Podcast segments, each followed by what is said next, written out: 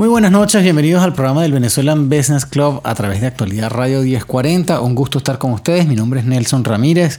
Eh, pues una semana donde el B B C ha tenido, eh, como siempre, eh, encuentros en línea eh, y ha sido, pues, una. Uh, estas iniciativas han sido bastante productivas. Yo quisiera hacerles acuerdo que eh, si usted no ha podido participar en todos estos seminarios o en todas estas conversaciones, porque hemos tenido muchas conversaciones más que, más que webinars o, o seminarios web, eh, hemos invitado a mucha gente experta. Durante todos estos meses de la pandemia eh, pueden visitar nuestro canal de YouTube, eh, youtube.com eh, barra bbctv.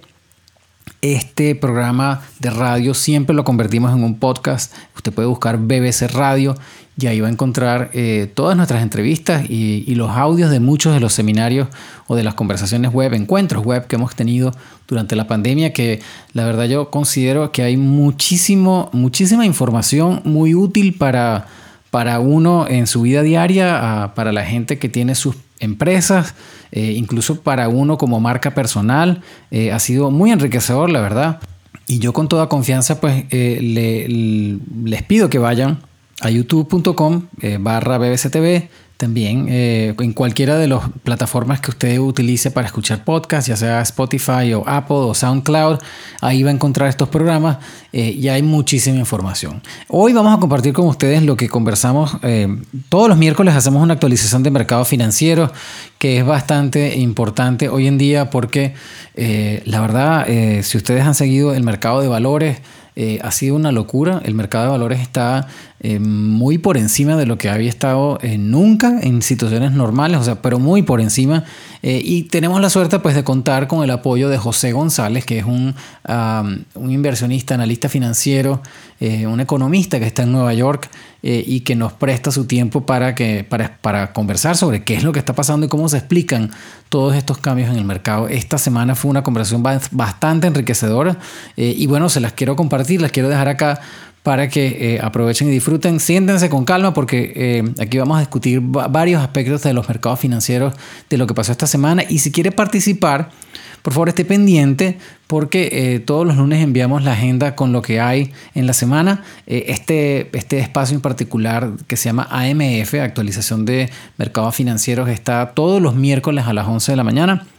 Pero durante la semana tenemos otras conversaciones, otros encuentros a los cuales nos encantaría que pudieran participar porque la verdad eh, hemos tenido invitados eh, desde Panamá, desde España, eh, desde acá de Estados Unidos, de Venezuela, eh, en todas las sedes del Venezuelan Business Club, haciéndole realmente, sacándole punta pues, a, esa, a esa red de ejecutivos y de empresarios que, que, que forma el Venezuelan Business Club y que gracias a Dios pues, nos da la oportunidad de tener acceso a mucho conocimiento, gente que, que realmente es muy destacada en su área y que pues también tiene la, la, el ímpetu de poder compartir eh, en voluntariado acá en el B B C. Así que bueno, los dejo con el audio de eh, esta semana de la actualización de mercado financiero. Bienvenidos a todos los que están entrando a la llamada. Vamos a poner esto en pantalla completa para que se vea más bonito. Buenos días a todos, buenos días José, buenos días Nelson, buenos días a todos los que se están conectando, tanto por Esta, esta conexión de Zoom como por YouTube, que ya estamos también en vivo por YouTube. Buenos Buen días, día, ambos. Un montón de cosas que hablar hoy.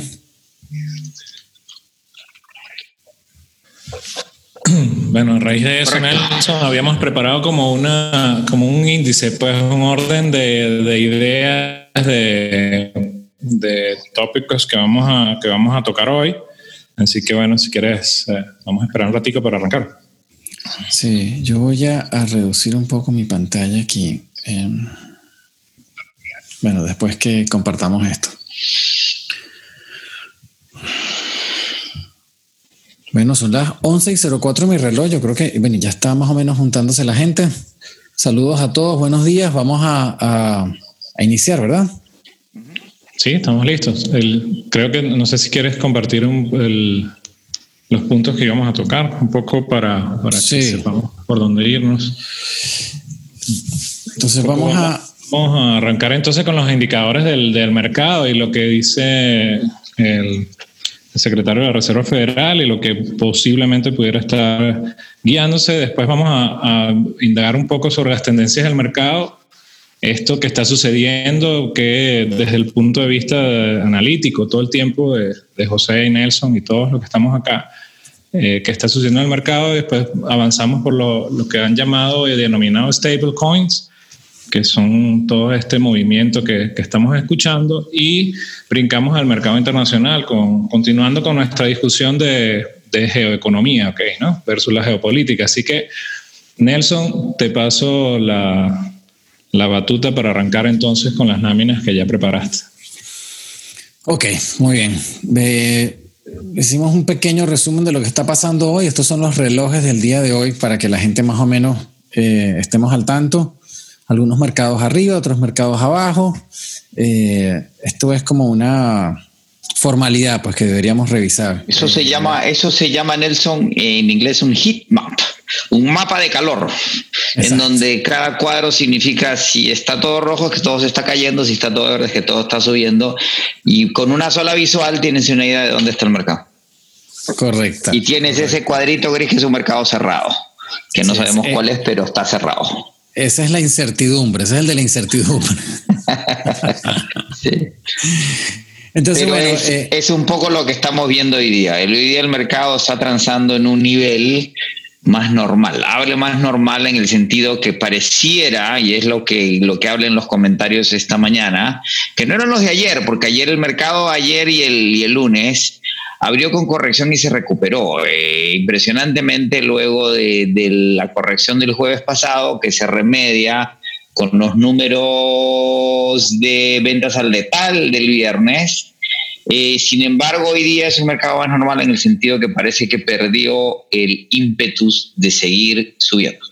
Esto ya, eh, la lectura hoy día es que este mercado no da más, o sea, llegó a su tope y ahora se va a mover en una banda muy estrecha de volatilidad, esperando a ver qué sucede con los indicadores económicos que, que pareciera que el mercado ya entendió que son de recuperación, eh, de rebote y no de recuperación franca, porque además las declaraciones de Powell ayer, que continúan hoy día, eh, ayer fueron en el Senado, hoy día en la Cámara de Diputados en Estados Unidos, la reapertura con los nuevos brotes múltiples en distintos lugares en Estados Unidos y en el mundo. Buenas noticias en virtud de medicinas eh, y el debate constante del que hemos hablado de quién es realmente que está, está, que está haciendo que suba o no el mercado.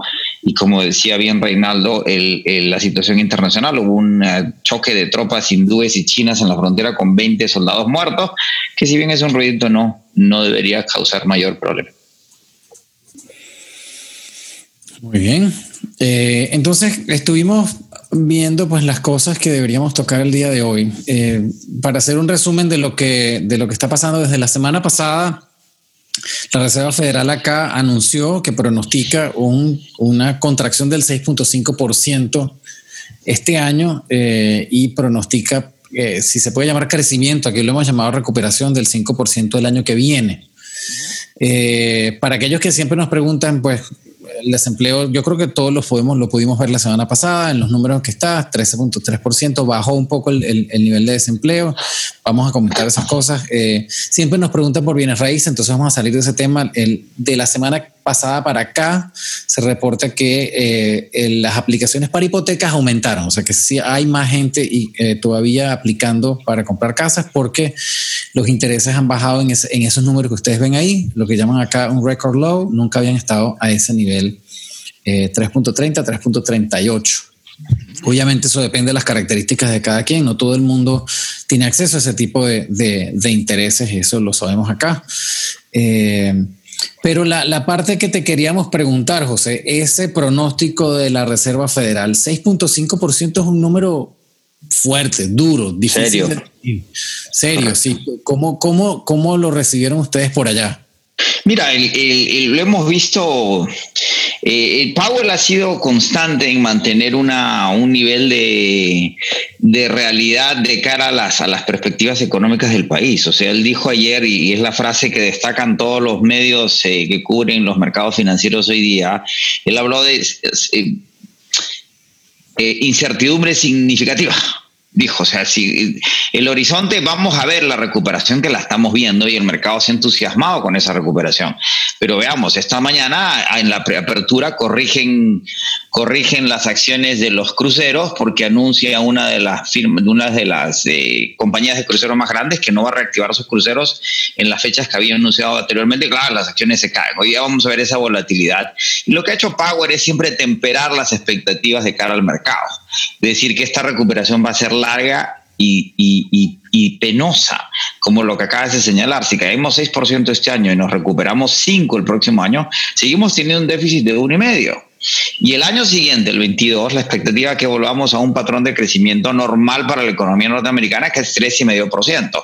Es decir, vamos a, si crecemos tres coma cinco por ciento, recuperamos el uno coma cinco por ciento que caímos y vamos a crecer dos por ciento en el año dos mil veintidós. Es decir, la recuperación franca de esta economía no va a ser sino hasta el dos mil veintitrés. Y vamos a volver a crecer tres coma cinco por ciento. Este país no puede crecer más de tres coma cinco por ciento. Y veníamos creciendo el año pasado a tasas del dos coma diez por ciento. De ahí que, si bien ha habido una recuperación económica y hay un dinamismo continuo, tampoco es que la economía estuviera en su mejor momento ni el más robusto. De ahí que, que las cuarentenas acaban con la dinámica económica en cuarenta días. Esta no es una economía del todo robusta, sino más o menos frágil. Y volvemos a insistir, el capitalismo basado en el consumo, establecido en la segunda mitad del siglo veinte, tenía muchos defectos que, que más o menos deberíamos corregir. Con estas nuevas tendencias, ya hablaremos en eso, en, en la geopolítica, en la economía y la desglobalización. Pero yo creo que el mercado empieza a reconocer esto. Pero lo que ha tenido Powell, además, es que tiene un tono muy constructivo. Si bien... Eh, advierte de, de lo que viene, por otro lado asegura, lo, lo dijo la semana pasada en, en el webinar que hizo, o no, en las declaraciones, perdón, en la conferencia de prensa, después de las decisiones de, de la, del F O M C, cuando dice que no estamos pensando... Ni si, no estamos pensando, ni siquiera en pensar en subir las tasas. Es decir, vamos a ver tasas, como señalas ahí, eh, cero eh, o, o, o marginalmente positivas por los próximos dos años.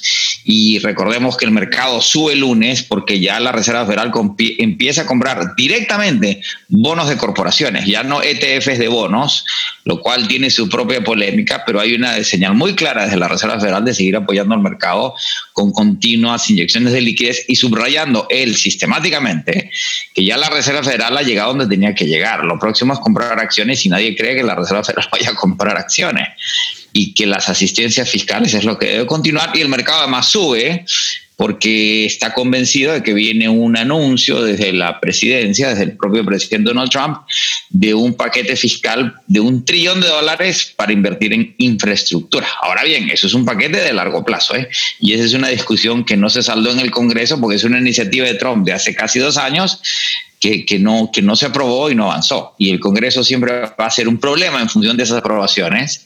Y recordemos que tenemos elecciones en noviembre y que cualquier cosa que se decida hoy probablemente no vea la luz eh, en el próximo gobierno, salvo que sea reelegido Trump, y veremos cómo viene la elección en el Congreso y en el Senado, o salvo que pierda Trump, y veremos cómo viene la elección en el Congreso y el Senado, y las dinámicas pueden conocer otras. Pero José, una pregunta. Ese tema de, de comprar bonos de corporaciones eh, es bastante controversial porque suena como... Eh, o sea, suena como que se presta para arbitraje aquí, pues, ¿no? O sea, cualquier empresa que esté, que tenga un, un, un estado económico más o menos, que emita un bono eh, de alto rendimiento, puede estar simplemente confiado en que la Reserva Federal se lo va a comprar, y los inversionistas pueden estar confiados en que lo van a comprar. No sé si eso está ayudando a levantar caja para algunas empresas, o sea, pero digo, se... se pareciera algo como raro, y, y, y los comentarios que, que he visto en muchos sitios, hay mucha gente que dice que no están de acuerdo, que no debería pasar eso. Pero cu- cuéntanos claro, desde... Eso, eso se llama, Nelson, moral hazard en inglés, el daño moral. Cuando interviene la Reserva Federal o el fisco, o el, el, el, el, el gorila de las trescientas eh, libras, como se dice aquí, eh, interviene en el mercado. El daño moral es que yo voy a tomar una cantidad de riesgo que no tomaría porque sé que la Reserva Federal me va a rescatar. ¿Sí? Si yo sé qué es lo que pasa, más es esta distorsión de mercado de lo que hablábamos la vez pasada, que para entender por qué el mercado sube, recordemos que un mercado, un bull market, o sea, los mercados en subida constante son muy robustos en términos de, de liquidez. ¿sí? Uh-huh. En el dinero que entra al mercado. Es imposible sostener un mercado por, por treinta días si no hay dinero de verdad detrás, ¿sí? Si no hay músculo. Las volatilidades son por lo general con muy baja liquidez, y los bear markets, las correcciones, son con muy baja liquidez. Hay mucha venta y hay poca compra, entonces el mercado cae, cae, cae, cae, cae. Entonces, si, para entender esta última subida hay, un, hay layers de inversión, que no, no lo detallamos el miércoles pasado, pero brevemente. Cuando el mercado llega al final, volvamos en, en, en, en los últimos setenta años, desde el año veintinueve, eh, más o menos, eh, o poco más, más casi cien años, eh, todos los bull markets han tenido una corrección del treinta por ciento y se han recuperado en los siguientes dos años. Y después han entrado no volatilidades o otro tipo de correcciones. Entonces, cuando el mercado llegó al a, a treinta por ciento de corrección, la lectura inercial histórica es: esto va a corregir. Y primero entran lo que se llaman los momentum traders. Después de los momentum trading entran los fondos oportunistas. En este caso entraron todos estos pequeños inversionistas a quienes nadie había tomado en cuenta, pero que tienen un peso relativo, no importante, pero relativo. Y después entran los index funds, los fondos que tienen que invertir cara a cara al índice. Y si el índice sube y ellos no invierten, se pierden la subida y después tienen problemas. Eso es lo que ha mantenido esta subida. Y detrás de eso está la Reserva Federal inyectando liquidez a niveles de seis trillones al mercado. Y, y hay dos cosas que se dicen en Wall Street. Eh, no pelees contra los índices y no te pelees contra la Fed, lo que se llama el, el Fed put. Eh, en el sentido que, que apostar contra la Fed no tiene sentido, porque la Fed tiene mucha, pero mucha, pero mucha liquidez. O sea, hay un daño moral en comprar bonos, pero por otro lado es la única forma que tiene la Fed en esta circunstancia de evitar que el sistema se trabe y que claro, esta claro. recesión puntual se convierta en una depresión económica. Pero nosotros como, como gente, por ejemplo, que quisiera invertir su dinero, eh, no te deja claridad en realmente qué están haciendo las empresas con esa plata, ¿no? Porque correcto. No, no, no sabes al final si lo están usando para su beneficio, para darse bonos a la gerencia o para realmente rescatar la empresa, ¿no? O si estás rescatando empresas irrescatables. La gran pregunta, no nos olvidemos que en treinta y pico días, el fines de julio, vencen todos los asistentes. Todos los paquetes de asistencia fiscal que han mantenido la economía más o menos trabajando, especialmente el P P P y la asistencia al desempleo. Recordemos que, que, que en uno de los paquetes fiscales, eh, los beneficios de desempleo se aumentaron a seiscientos dólares por semana. Es decir, uno recibe su cheque de desempleo más seiscientos dólares más. Y en muchos casos, el cheque de desempleo más esos seiscientos dólares es más de lo que ganaba la gente. Entonces la gente le dijo a su jefe: mira, dame licencia sin goce, a ver, te ahorras tú la plata y yo gano más, ¿sí? ¿Y qué han hecho la gente con esos cheques? Pagar sus cuentas, pagar su supermercado, pagar su alquiler y abrir cuentas en Robinhood, ¿sí?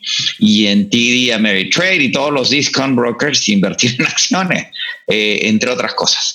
Eh, cuando eso se agote, puede venir una segunda corrección y la Fed está tratando de administrar esos vacíos, pero eso va a tener consecuencias. ¿En qué sentido? Vamos, que el, a, que... vamos a atajar ese punto, vamos a atajar ese punto, uh-huh. Como dice Reinaldo, eh, que lo nombramos la vez pasada, eh, y pues no todos somos tan rápidos como tú, José, o sea que uh-huh. no todos, no todos asimilamos ese, ese, ese conocimiento tan rápido. La vez pasada comentamos sobre esta, eh, para aquellos que no saben, esta compañía Robinhood y eh, las que se parezcan son compañías que le permiten a la gente invertir o comprar acciones fragmentadas, es decir, poner un poquito de plata, no tener que comprar una acción completa de Amazon, sino comprar un fragmento de esa acción, eh, uh-huh. y entonces así invertir, quizás crear un portafolio diversificado, si uno lo quiere llamar así, con poquita uh-huh. plata, ¿no? Con mil dólares si uno quiere. Y son, ¿no? Además son, son fintech que dependen mucho de tecnología y no cobran comisiones por el trading. Cero. Exacto. Cero comisiones. Entonces lo que hemos visto es que hay mucha gente, como dice José, que eh, ha agarrado pues lo que le ha tocado del desempleo y eh, ha tratado de sobrevivir en, en el mercado apostando pues eh, y especulando y, y eso ha generado una tendencia que yo te pediría, José, si quieres volver a explicar lo que llaman acá a los retailers, uh-huh. investors, o sea, inversionistas pequeños, eh, cómo a eso ha, ha, no sé si distorsionado es la palabra, pero cómo ha influenciado el, el, el mercado. Ah, le, le ha agregado a los layers de trading y de volumen. Recordemos, eh, la estadística que tenemos, y han salido ya varios reportes desde el miércoles pasado que tocamos el tema, eh, y hay distintas opiniones eh, en función de la influencia de estos retail investors, ¿sí? Y no hay un acuerdo. Hay un, un reporte importante de Goldman Sachs, otro de Barclays y dos o tres más reportes, y si hay, hay claramente una correlación en la apertura e inversión de cuentas individuales pequeñas y la subida en el mercado. Es una correlación. Acuérdense que, que en estadística hay que demostrar causalidad y covariación. La correlación puede significar algo, pero no necesariamente una relación entre las dos variables. Lo sí. que nos queda claro es que entre, entre Robinhood, que abrió tres millones de cuentas en lo que va del año, y eh, los otros discount brokers se han abierto, hay seis millones de cuentas con un promedio de cinco mil dólares cada una, lo que representa treinta mil millones de dólares. Dinero importante. Ahora, la bolsa de valores de New York, solo New York Stock Exchange, el New York Stock Exchange Eh, transa cinco trillones doscientos mil millones de dólares al día.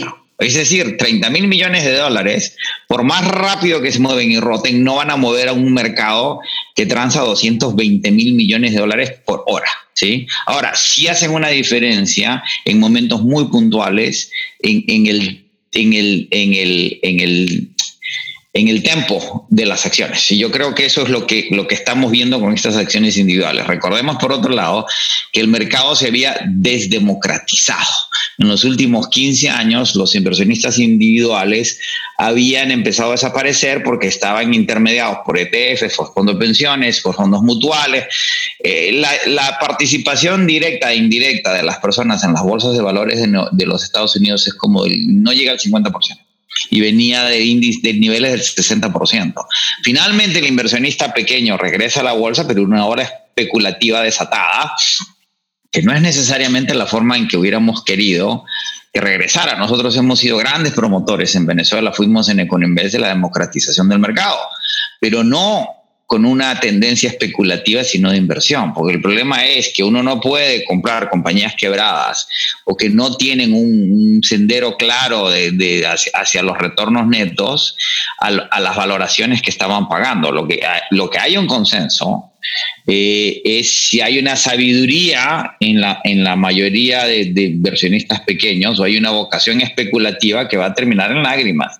Todas las experiencias recientes mm. nos indican que terminan en lágrimas. Sí, señor. Porque y eso, además, y el problema, perdón, termino de Nelson, que es muy distinto apostar a un equipo, de, de, de, a un juego de fútbol o de soccer o de básquetbol o lo que fuese, que enfrentarse a un mercado de valores, de nuevo, que, que es muy robusto, es muy complejo, y en donde hay jugadores profesionales que pueden ser muy malucos, ¿sí? Eh, por eso es que el periodista pequeño, si no está educado, si no está preparado, si no sabe lo que se mete, por lo general, desafortunadamente termina mal. ¿Qué es lo que queríamos destacar? O sea, nada tiene de malo, más bien muy bueno que existan compañías que te permitan comprar fracciones de, de, de acciones si no tienes el dinero para comprar una completa. Meter una dos mil seiscientos dólares en una acción de Amazon solamente es plata, pues, ¿no? Eh, Correcto. Y si ahora, uno quiere, por ejemplo, comprar una acción de eh, Berkshire Hathaway, la compañía de Warren Buffett, que nunca ha diluido, que nunca ha hecho split, nunca una acción de, pues, no sé cuánto está el precio hoy día, pero son como trescientos cincuenta mil dólares más o menos. Vamos a ver, no sé cómo está hoy día. Pero es imposible comprar una acción, pero fragmentadamente usted sí puede comprar en Acorn, en Robinhood o en una de los, de los fintechs de acciones, tres dólares. Sí, no, pero y los lo algoritmos que... fraccionan las acciones y hacen las claro. alocaciones. Pero lo que queríamos destacar, que ese es nuestro papel aquí, pues nosotros que, que gracias a Dios contamos con tu apoyo de entender realmente dónde poner el dinero. Esta gráfica que tenemos aquí enfrente es uno de los ejemplos de las cosas que nos pueden pasar perfectamente. Uh-huh. Estas son las acciones de Hertz, la compañía de carros aquí, que... Eh, Eh, se declaró en bancarrota, ¿no? Que es un proceso legal acá que la protege de todos sus acreedores mientras se reestructura, mientras se reorganiza. Eh, y resulta, para echar el cuento corto, que en ese proceso las acciones, si ustedes ven al, a la lámina hacia la derecha, las barras son el volumen de acciones que se empezaron a, a, a, a transar, y eh, la línea de la tendencia es el precio. Entonces vemos como una, una, una, una acción que está en bancarrota, de una empresa que está en bancarrota, que como tú lo explicaste la semana pasada, José, pero bueno, es, es importante destacar esto porque son mucha, es mucha información. Pues está en bancarrota, ya demostró que no funcionó o que está en problemas, ¿no? Que tiene mucha uh-huh. deuda. ¿Cómo, ¿Cómo puede ser que la gente haya especulado al punto que el, el volumen hizo que esa acción subiera como lo ven ustedes ahí? Entonces, cualquiera de nosotros que quiere especular, que piensa que se puede montar en la ola de, de esta subida del mercado y mete, eh, no sé, lo que quieras, mil dólares acá, puede ser que hayas ganado plata en ese momento. Lo lógico, o lo digo, lo más, lo más probable es que esa empresa cierre o, o cambie de valor. Entonces, queríamos preguntarte, tú que estás más informado, ¿cómo ha sido ese proceso de Hertz? Que de hecho hay noticias esta mañana. Ahí, lo, ahí, ahí, ahí ves claramente, cuando la compañía en abril anuncia, ya se prevé que, que, que va a tener problemas por, por la COVID. Recordemos que los, las, las cuarentenas se declaran en marzo. El mayor inversionista en... En, en Hertz, que era un fondo eh, de riesgo, vende las acciones en abril, que es cuando caen las acciones, la compañía se declara en quiebra. Y recordemos que cuando una compañía se declara en quiebra, está anunciando dos cosas: mi negocio no funciona y la empresa no pudo manejar el negocio. El negocio es lo que compro y lo que vendo. La empresa es el valor humano encima del negocio, ¿sí? Eh, no todo negocio se convierte en empresa, no, todo, no toda empresa se convierte en corporación, no toda corporación se convierte en multinacional, van quedando en el camino, ¿sí? El negocio es el negocio, es el bodeguero de la esquina, ¿sí? Y la empresa, y, y cuando una compañía quiebra es que fracasaron las dos. Y en la prelación de la quiebra, el patrimonio, es decir, las acciones, es lo último que queda, es los que van a perder casi con seguridad. Y una compañía entra a un proceso de quiebra y no sale cuando sale. Y la, y la subida en el precio que ven, ese impulso, eso es absolutamente especulativo. Eso es asumir que la quiebra va a salir bien y que va a haber un valor marginal después de la reestructuración de los pasivos contra los activos y que va a quedar que, que distribuir entre, entre los inversionistas en patrimonio. Lo pero, cual... Pero, pero, uh-huh. pero José, para, perdón que te interrumpa, pero para, para agregarle pimienta a la cosa. Eh, la semana pasada Hertz, montándose sobre esta ola, Eh, anunció, bueno, yo quisiera entonces vender un billón de dólares en acciones, ¿no? Uh-huh. Eh, sí. Porque lo ven como una manera de levantar capital. Y entonces, claro, cualquiera que está de este lado... Pero, dice, bueno, re, pero recordemos, emitir, lo hicieron levantar capital para pagar deudas, no correcto, para distribuir pero, dividendos pero, ni para incrementar el, el valor del patrimonio. Es a lo que quiero que, que respondas, porque mucha gente de, nos, de nuestro lado, ¿no? Uno que, o sea, un, una persona que está comprando acciones dice, ah, bueno, pero la compañía va, va a vender un billón de dólares, por lo tanto sigue viva, ¿no? Es lo primero que tú puedes pensar. Entonces, claro, explícanos, pero, explícanos cuál es la estrategia. Pero hay que entender de... el proceso. Lo que dice Hertz, me van a disculpar, con mucho morro, como dicen en España, muy frescos. Es decir, si hay una oportunidad de emitir acciones para pagar deudas, vamos a pedirle permiso al juez. Recordemos que las bancarrotas en Estados Unidos son judiciales. Quien decide lo que puede o no ser la compañía una vez declarada en bancarrota es un juez, no es la compañía, ¿sí? Uh-huh. El juez dice, ajá, ajá, ¿y ustedes creen que pueden emitir mil millones? Sí, vamos a aprovechar ese momento que usted ve que se dispara la acción para emitir acciones y voltearnos y pagar a los acreedores, ¿sí? Porque además en un proceso de bancarrota los acreedores en el proceso judicial tienen mucho poder y el juez y el trustee que administran la bancarrota deciden en qué se usan los dineros. El juez da permiso para emitir no mil millones sino quinientos millones. Que nos sorprende a todos y decimos, wow, pero eso el juez. El juez dice, ok, intenten, vamos a ver. Ahora, se voltea Hertz y va donde la S E C a pedir permiso para emitir las acciones. Para que es el regulador. Es el regulador, es la Superintendencia de Valores Norteamericana, ¿sí? Uh-huh. Y sacan un prospecto que se publica ayer en donde dicen, básicamente, usted está invirtiendo en algo que no vale nada. Está en el prospecto porque la clave, recuérdense, yo que hago finanzas corporativas, usted no, a usted no le pueden vender acciones, se las ofrecen, la decisión es de usted. Las acciones son un intangible, no es como comprar un automóvil. Cuando usted compra un automóvil, hay una serie de garantías en el contrato por si ese automóvil no funciona, si tiene problemas. En una acción, las acciones no se compran ni se venden, se ofrecen y la decisión es individual. Por eso hay un prospecto que es el contrato de la oferta y ahí dice, estas acciones no valen nada y lo más probable es que usted no gane nada, ¿sí? Y, y lo presentan a la S E C y la S E C hoy día dice, finalmente, debido a la presión eh, de los inversionistas institucionales dice que tiene problemas con la oferta. Obvio, el, la función fundamental de la S E C, que se crea después del crash del veintinueve, durante el treinta y dos, para proteger al pequeño inversionista, es impedir que una emisión de esta salga a mercado, porque básicamente le están ofreciendo al inversionista aire caliente. Y ya probablemente, ojalá, esperemos que la S E C diga, no, esta emisión no va. Y lo, de, después de las observaciones que acaban de anunciar, es una señal de que la emisión no va. Y además, en este, en este nivel de volatilidad no tiene sentido. Bueno, y eso hay que, enten, hay que entender, de nuevo, esa es la diferencia entre especular e invertir.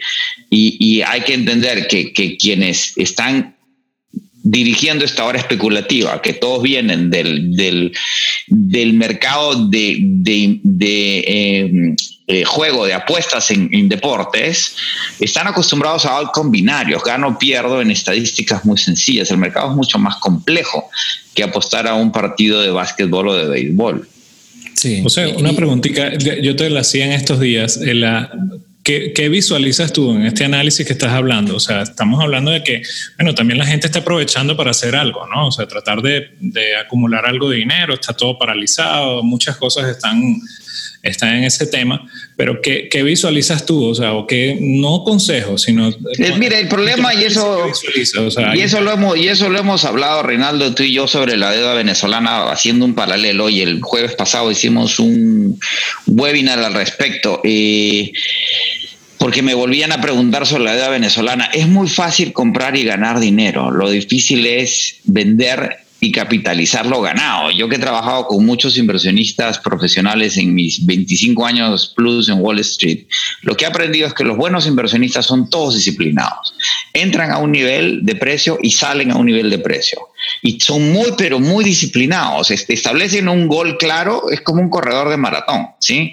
Yo voy a hacer tantas horas, tantos minutos y tengo que entrenar un año para hacer eso. Eh, cuando ven, tienen su retorno, salen, salen, salen, como los buenos jugadores de póker, saben cuándo retirarse de la mesa, porque si uno sigue pensando que va a ganar más es donde pierde.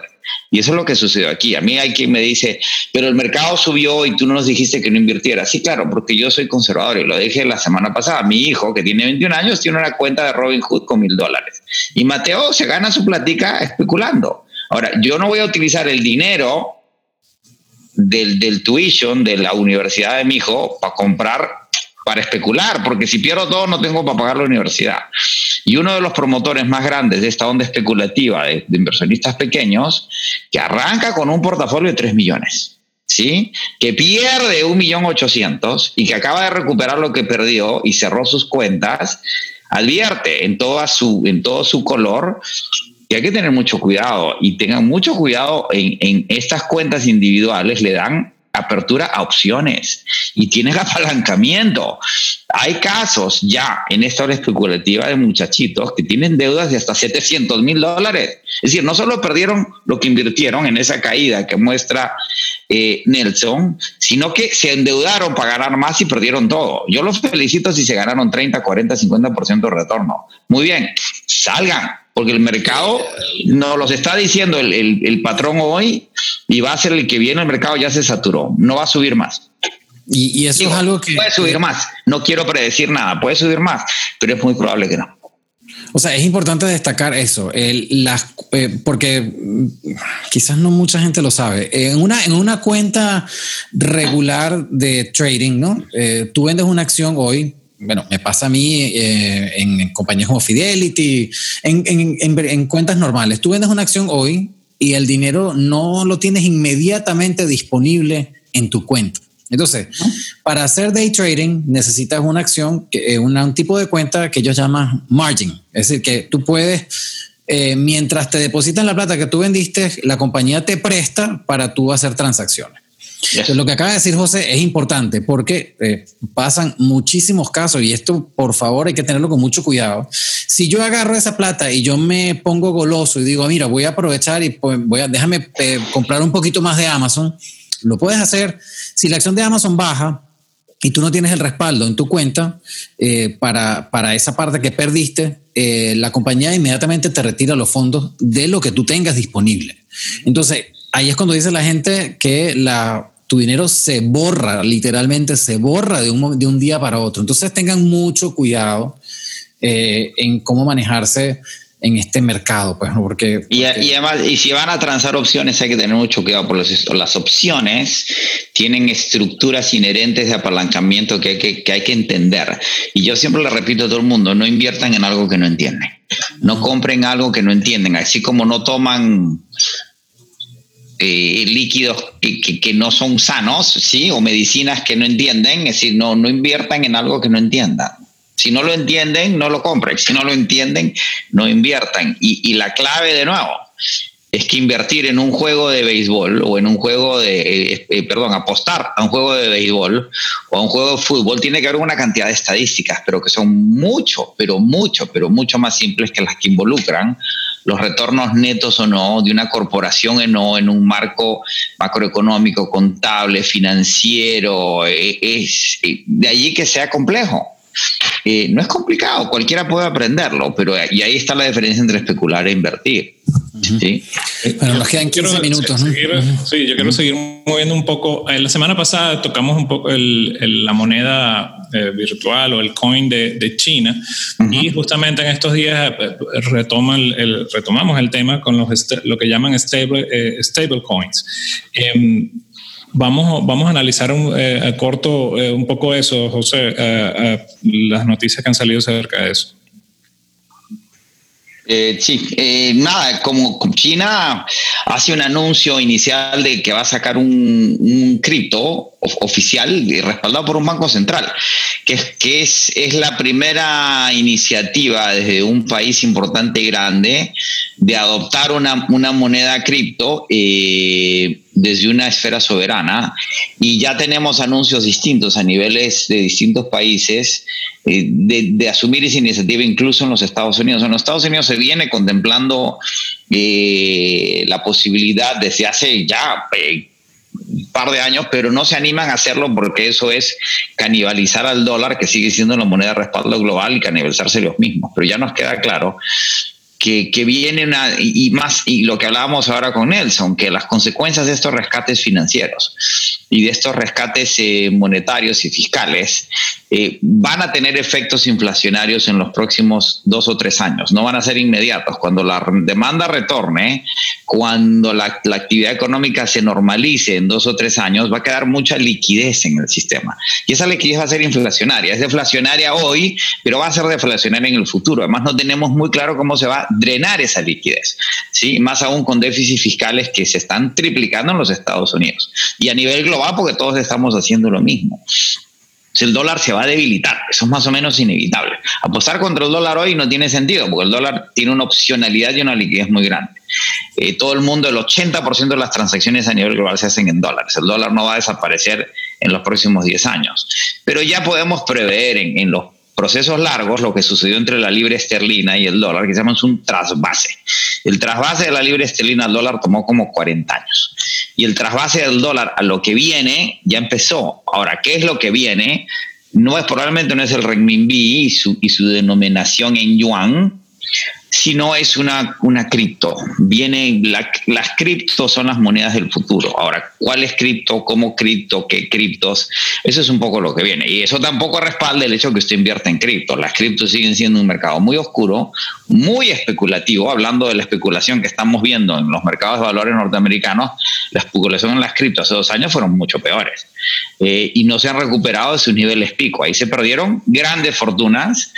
Eh, de nuevo, en quien creía saber más de lo que, de lo que debería saber. Pero eso viene, Reinaldo, eso, el futuro son las cripto, no solo de la forma en que vamos a, a, a, a mover el dinero. Miren lo que sucede, cómo se están pagando los estímulos. China anuncia un estímulo eh, a, sus, a sus ciudadanos. ¿Cómo lo están pagando? Directamente en los fondos de las personas. A usted le cae su cheque, su estímulo, directamente al teléfono. Pues recordemos que China está mucho más avanzada en lo que son sistemas y pasarelas de pago electrónicas que el resto del mundo, porque no hay legado, no, no hay que pasar por pasos intermedios. Eh, y va a suceder también, que es una discusión que está en camino, que las, las economías europeas, en la medida que tienen mayores eh, salvaguardas sociales, hoy día son más sólidas que la norteamericana, no más grandes, no más dinámicas, más sólidas, Por lo tanto, en, en, en tres, cuatro, cinco años, la relevancia de las economías europeas versus las asiáticas versus las norteamericanas se, se van a empezar a mover. Bueno, y lo que tocábamos en estos días, pues la geo, lo que tú hablabas de la geoeconomía, sigue avanzando entonces China en, en, en toda la región. Ahora eh, la noticia que salió en Panamá, que ya aceptan el gran banco chino institucionalmente en Panamá, ya puede estar eh, realizando operaciones y, y bueno, un poco eso, yo creo que ya eh, hablaremos la, los siguientes programas para ver cuál puede ser la ayuda desde, desde ese banco que va a atender el tema institucional a nivel regional y lo que eso va a impactar también a Argentina, que se está escuchando en el dos mil veintiuno la vía acuática que pueden estar interesados también los chinos. Así que eh, esto sigue avanzando. No sé, eh, Nelson, si atendemos un par de preguntas que están aquí en, en el chat, pues ya estamos eh, finalizando el, el tiempo de los cuarenta y cinco. Sí, señor. Ajá, están preguntando sobre LATAM Airlines. Eh, La pregunta la hace Viviana Romero. Dice, hola, ¿pueden comentar qué pasaría con eh, LATAM Airlines ahora que el O T C conviene, conviene comprar? Para, ahora, ahora que está en el O T C, ¿conviene comprar para largo plazo? LATAM, eh, curiosamente, las primeras aerolíneas en declarar quiebras formales a nivel global son primero Avianca, que es la aerolínea más antigua de América Latina y la que tiene el mercado doméstico más robusto. Recordamos que Colombia tiene cuarenta y cuatro millones plus de habitantes, la densidad poblacional y, y con una infraestructura vial muy limitada. Y ese siempre ha sido un hedge importante de una, de una aerolínea como Avianca. Eh, la segunda es LATAM, que es la más grande, pero que también se acaba de declarar en quiebra. Por lo tanto, invertir en LATAM a largo plazo hay que ver si sale o no de su proceso de quiebra y cómo. Y está reduciendo eh, su nómina. Eh, habría que analizar la estructura de capital de LATAM y si vale la pena o no. Y curiosamente Copa, que es la cuarta aerolínea más grande de América Latina, la, la tercera es una brasileña, no sé exactamente cuál de ellas, eh, que es la más robusta en términos financieros. Sin embargo, es, no tiene un mercado doméstico, eh, pero Copa es capaz de emitir trescientos cincuenta millones de dólares en bonos para mantenerse viva durante el, durante el cierre de las rutas aéreas. Pero el problema que tiene Copa es que Copa no tiene un mercado doméstico. Tiene un vuelo diario, creo, de, de Ciudad de Panamá a David y no hay más porque Panamá es un país chiquitico. Entonces no tiene y, y las complejidades que, que va a enfrentar Copa como hub viajero van a ser muy grandes. Yo contemplaría, eh, me resulta difícil creer que LATAM vaya a desaparecer. Pero yo creo que si, si esta recuperación toma dos o tres años, como parece que va a tomar, que si no se recuperan las rutas aéreas, hoy día en Estados Unidos se recupera la ocupación de aviones, pero no el tráfico aéreo. O sea que todavía siguen, las aerolíneas pierden dinero todos los días y siguen anunciando recortes. En la medida que LATAM sobreviva, puede ser una buena inversión, pero yo no puedo dar una recomendación sin ver los números específicos o sin que usted analice, lo, analice los números específicos. Bueno, y, la, y, lo, la, y lo que podemos ver es una... Sí, claro, pero eso no, eso no significa nada si no vemos la estructura de capital. Sí, el número simple, ah, es que estaba, vino de diez, ahora es uno punto treinta y seis. Y si en la estructura de capital, en el proceso de bancarrota vale cero punto treinta y seis, no lo sabemos. ¿Sí? Claro. Es muy difícil recomendar en vacío sin ver las dinámicas financieras y los balances. Ahí hay que ver los números duros en virtud de esa bancarrota y qué pasivos. No toda empresa que esté en bancarrota es una mala inversión. Pero hay que entender qué significa la bancarrota o el valor patrimonial de la empresa. Sí, eso es clave. Eso se llama distress investing, invertir en compañías en un grado de, de, de problemas financieros importantes. La clave es ver si salen. Ahora, lo que sí puede suceder es que hay una consolidación, más aún, recordemos que hay una consolidación. Avianca viene de una fusión de TACA con Avianca. Pero una compañía siempre con problemas financieros porque todos sus propietarios la han utilizado como una fuente de caja. Ese es el problema que de Avianca, no es el problema de, de, de, la, de LATAM que se ha expandido y hoy día se contrae, ¿sí? Y el problema de Copa que venía muy bien y hoy día no, está como detenida. Vamos a ver qué sucede ahí, pero bueno, eh, la, vale, la, la pena, vale la pena observarlas. Y le, le añades que operativamente, bueno, tú, tú estabas dando unas cifras, creo que la semana pasada, o en una de estas conversaciones, de que los vuelos en, en Estados Unidos se activaron, pero con un treinta por ciento de ocupación. Eh, Pero están la, en veinte, venían de nueve, pasaron a doce, ahora están en veinte. Ahora, eso veinte genera por... algo de flujo, pero fíjate, ahora en, en, en Copa le añades que acaban de extender el plazo hasta veintitrés de julio, ¿no? Pues, no, de, del uso del aeropuerto, o sea que esto sigue rodando, pues, ¿no? Sí, claro, ahora lo que, lo que tiene Copa es que eh, es dueña del setenta y cinco por ciento de su flota eh, y financieramente es muy, pero muy, muy sana. Ahora, todo esto la afecta. Ahora, vamos a comparar números. Delta tiene un cash burn, o sea, gasta cien millones diarios, todos los días, ¿sí? Eh, Copa gasta setenta y ocho millones al mes. Ergo, con los trescientos cincuenta millones emitidos más lo que tenía en caja, Copa tiene aire. Pero eso no significa que, que, que vaya a ser la aerolínea que era hasta febrero. Ninguna lo va a hacer, ni American Airlines. Y lo que tienen son paquetes de asistencia que no les van a durar. Es decir, eso, por eso es que hay que tener mucho cuidado con las aerolíneas. Lo probable es que vayamos a ver, vamos a ver quiebras subsiguientes.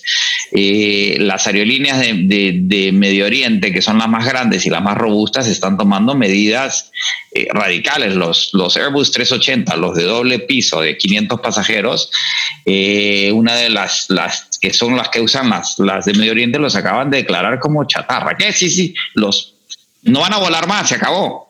Se acabó porque no tiene sentido volar aviones de quinientos pasajeros con treinta pasajeros, ¿sí? Claro, bueno, y van saliendo de empleados también y van, se, se va sintiendo, pues. Pero, digamos, a largo plazo, Copa, eh, tú le ves eh, analíticamente algo de vida versus otras, pues, ¿no? En principio, ahora, la clave sí, en términos muy, muy, muy, muy gruesos, ¿eh? muy, muy, muy gruesos, vamos a seguir volando. No existe un mundo sin aviones. La clave es determinar quién sobrevive, ¿eh? En, en el proceso de aviación en esta masacre. Ahora, eh, tenemos seis aerolíneas, siete importantes en América Latina. Vamos a terminar con dos. Un proceso de consolidación puede venir. ¿Cómo es un mundo con dos aerolíneas? O sea, nos van a cobrar lo que quieran o, o si la gente no huele. Todo eso, eso, a eso se refiere Powell cuando habla de eh, incertidumbre significativa. Usted tiene, usted tiene que tener mucho cuidado, porque el LATAM esté a un dólar no significa que sea barata, puede valer menos. Hay que analizar y, y nosotros no damos recomendaciones de compra-venta de acciones en un webinar, es, es absolutamente irresponsable. Ahora, el, lo que dice de incertidumbre, eh, que dice Powell, vamos a conectarlo y hablamos, Nelson, de, de empezar desde hoy o los siguientes programas a tocar algún tema. El tema de las elecciones, pues, ¿no? ¿Cómo lo visualizas? Ya nos quedan muy poquitos minutos. Sé que estoy haciendo unas preguntas que se, se pueden ampliar. Pero, mucho. Y nos estamos, y nos estamos saltando algunas preguntas del chat. Estaban preguntando sobre oro, si estamos tarde todavía para invertir en oro como, como respaldo, como, como hacer hedging, pues, como diversificar. Lo, lo del oro, rapidito. El, el oro que se había estado sentado en mil doscientos la onza, pero por años y años, llegó a mil novecientos cuando había temores de inflación hace, pff, ¿qué? siete, ocho años. Y de ahí se cayó a mil doscientos, hubo gente que, que estuvo larga oro a niveles muy altos y, y hoy día está en mil setecientos, si no me equivoco. Eh, déjeme ver rapidito dónde está el oro. Eh, está en mil setecientos treinta y tres. Lo teníamos en las láminas por ahí, pero... Eh, en la medida que, que el, el oro es, un buen, es una buena protección contra la inflación y lo que viene es deflación, por lo menos por los próximos doce, veinticuatro meses. Difícil creer que el oro vaya a subir de los niveles actuales. ¿Era una buena inversión a mil doscientos? Sin duda. ¿Es una buena inversión a mil setecientos? No. El mercado del oro está muy fragmentado. Los, lo, lo que era el mercado del oro hasta hace unos años es totalmente distinto, con jugadores, eh, muchos en mercados emergentes. Muy estable, pero no, no, no, no es un... Claro, pero aquí la pero es un depósito es, de valor importante. Están uh-huh. instrumentos respaldados con oro como los E T F. O sea, eso es lo que creo que están. Sí, claro, eso, ahí tienes una diversificación. Además, sí, hay que ver si es un E T F de productor de oro o, o de productores de oro o de oro per se. Pero es difícil creer que el oro vaya a subir más. Eh, ahora, de repente, eh, las reaperturas generan una segunda ola. Eh, Eh, las cosas se ponen y el oro podría subir aquí a mil novecientos, eh, poquito más, poquito menos. Sí, sigue siendo protección, va a ser estable, sí, porque esa incertidumbre de la que habla Powell eh, va, a estar, va a quedarse con nosotros por doce, veinticuatro, treinta y seis meses y el oro podría mantener sus niveles actuales, pero, pero tampoco usted va a tener unos retornos importantes en oro. Por Digo. eso, volviendo a lo que dice Reinaldo, vienen las elecciones aquí. Eh, todavía no sabemos que, bueno, no es que no lo sabemos, estamos viendo que se están, están creciendo los casos en muchos sitios, o sea que puede empezar a verse una segunda ola. La gente está empezando a cerrar en otras partes de nuevo. Entonces, uh-huh. digo, eh, pensar que uno va a tener algo en qué invertir hoy en día, yo creo que más bien, no sé. Mire, si el... Pero lo que me decía Nelson, para terminar, porque prometimos no, no pasarnos los cuarenta y cinco minutos y ya tenemos tres minutos más. El viernes me entrevistan en, de, en España y me hacen la misma pregunta. Le digo, desafortunadamente hay muy poco en qué invertir y por eso volvemos a nuestro segundo webinar de esta serie, eh, que si usted tiene dinero, protéjalo. Si tiene capital, inviértalo inteligentemente con horizontes de tres años. Y yo vuelvo, estamos haciendo transacciones de real estate, sí, importantes, eh, en, en el negocio nuestro. Pero los descuentos que estamos viendo de cara a activos eh, valiosos son importantes, entre treinta y cincuenta por ciento, con, con retornos a cinco años. Sí, y con gente que tiene mucho, pero mucho músculo para comprar activos de real estate y esperar cinco años y ver su dinero en cinco años. Esa es la lógica eh, razonable. Comprar acciones a estos niveles, el riesgo de pérdida es mucho más grande que el riesgo de ganancias. Si hace treinta a sesenta días hubiéramos sido pitonizos y hubiéramos visto lo que estamos viendo hoy, probablemente les hubiera dicho especulen, pero tengan cuidado. Eh, pero no somos pitonizo, pero sí íbamos a, a abrir una sección de que aquí se dijo, ¿no? Porque ya hemos, estamos haciendo todo ese análisis, ¿no? Correcto. Y, y, y para cerrar, ahora sí, que ya nos pasamos cinco minutos, la última pregunta de Reinaldo. La elección viene, eh, las preferencias se están moviendo rápidamente. El presidente Trump tiene su primera manifestación pública este sábado, eh, compleja y complicada, porque están haciendo que los que asistan firmen un un papel en que diga que si se enferman de COVID no es responsable la campaña del presidente Trump, y el gobernador está diciendo que si van a la manifestación se hagan un test de COVID antes de ir, porque si están infectados no vayan. Bienvenidos a las campañas políticas en la época del COVID. No sabemos si Biden va a salir o no de su sótano, va a hacer campaña o no, pero lo cierto es que hay una apertura en, en todas las encuestas que desfavorece al presidente Trump, pero no lo suficiente para garantizar que uno o el otro vaya a ganar o perder. Va a ser una elección compleja eh, y que va a incrementarle ruido a un proceso de inversión que ya en sí, como lo estamos viendo, eh, eh, tiene sus propias complejidades. Así que entonces las plataformas digitales agarran muchísima fuerza, como lo que han venido escuchando últimamente, ¿no? Lo que es Facebook, Twitter eh, y, y Google, ¿no? O sea, Nelson, algo más, porque ya estamos listos. Es que hay, hay, un montón, hay un montón de preguntas. Vamos a tratar de anotarlas y quizás los contactamos directamente. Están preguntando, bueno, no invertir en real estate, sino esperar a los cinco años. Eh, bueno, hay, hay de, de, de muchos ángulos de cómo verlo. Eh, Eh, Daniel Naín pregunta si estoy ganando más de diez por ciento si las vendo. Vamos a, a tratar de, de anotar todo esto y los contactamos directamente, porque eh, la verdad que nos podemos quedar una hora más hablando sobre esto. Alguien pregunta, Boris pregunta sobre eh, la, si la deuda de American Airlines, que parece más alta en comparación con Delta, eh, y si vemos a American Airlines como una aerolínea sólida, pues, ¿no? Bueno, vamos a aprovechar y hacemos y, y le indicamos a las personas que vamos a hacer como una pequeña encuesta sobre esto. Pues, o sea, si el tiempo está, está dando lo suficiente, lo que estamos conversando, si quieren ir hacia otra plataforma donde quieran compartir también con Nelson, con José, conmigo, etcétera. Eh, y que bueno, que si los emails los siguen recibiendo de lo que es los resumen que estamos hablando. Así que bueno, Nelson, José, una vez más, súper, súper esta, esta conversación. Gracias a todos los que estuvieron conectados, y a los que no se pudieron conectar, bueno, eh, vamos a ir eh, compartiéndole posteriormente el video. Así que muchísimas gracias, Nelson, una vez más, y, y a José. Vale, hasta luego. En salud, no se enfermen. Vale. Saludos a todos. Igual.